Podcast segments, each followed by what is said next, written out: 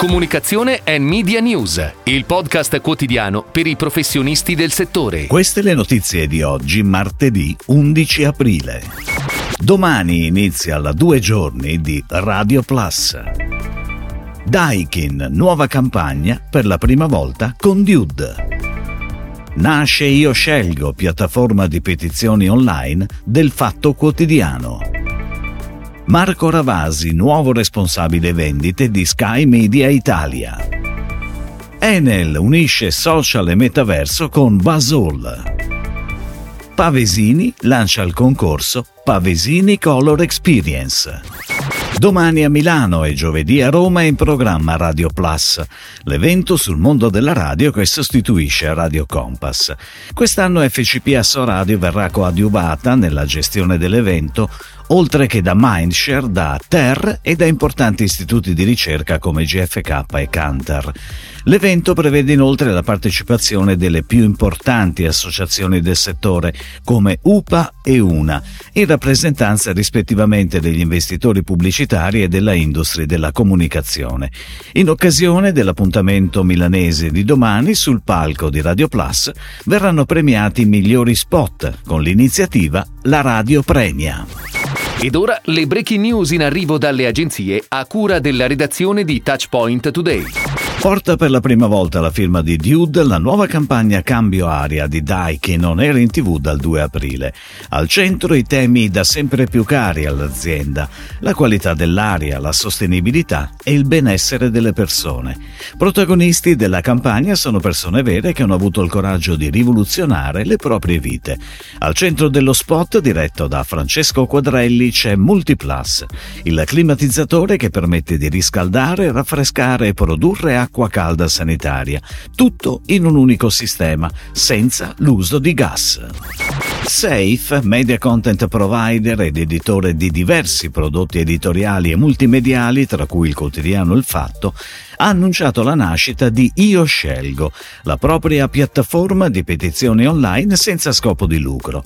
Il lancio si inserisce nel contesto del nuovo piano industriale che vede nel rafforzamento e nell'ampliamento della community digitale uno dei suoi pillar. Le prime due petizioni riguardanti il salario minimo e i diritti dei figli delle coppie omogenitoriali sono già online.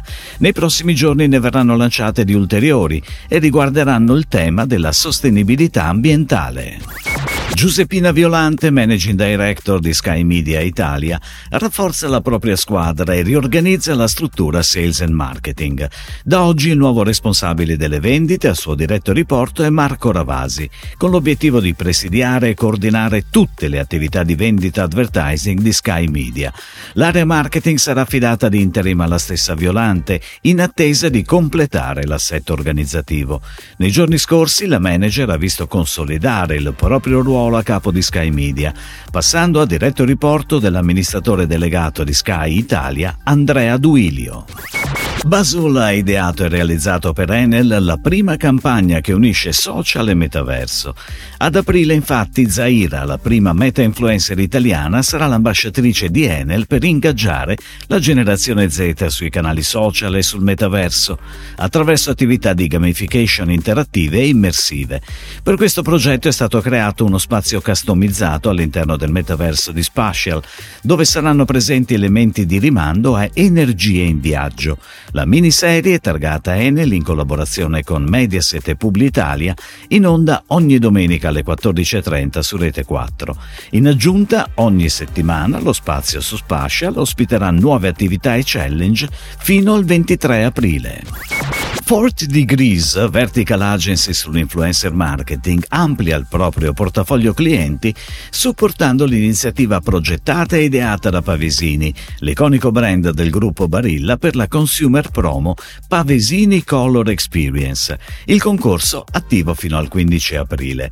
Per la campagna sono stati selezionati creator lifestyle and travel che nelle proprie Instagram stories hanno raccontato le dinamiche della consumer promo e le modalità di partecipazione comunicazione, incentivando il coinvolgimento degli utenti attraverso il link alla pagina dedicata, mentre nei contenuti in feed hanno sviluppato uno storytelling personale adattandolo alla propria creatività e settore di riferimento. Si chiude così la puntata odierna di Comunicazione and Media News, il podcast quotidiano per i professionisti del settore. Per tutti gli approfondimenti vai su touchpoint.news.